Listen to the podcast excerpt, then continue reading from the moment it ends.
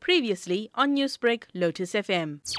It was a very proud and emotional moment for me when I got the award. We put in a lot of hard work in getting these facilities going within the Kruger National Park. It's not something that a good couple of years ago people would have anticipated happening in the Kruger National Park.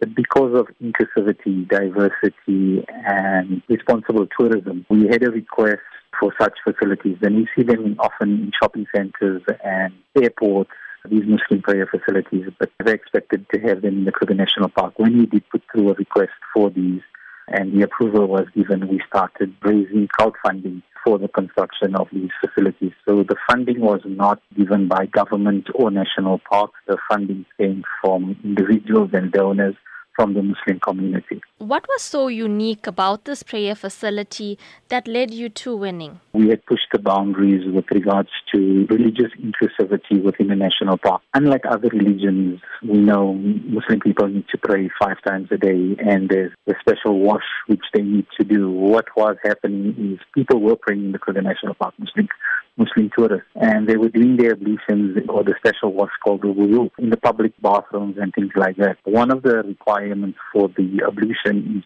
the washing of feet, and you, people would walk into a, a public ablutions and find somebody with their feet in a basin. Have you been honored for other projects as well, or is this the first? This is the first one within National Park. Newsbreak, Lotus FM, powered by SABC News.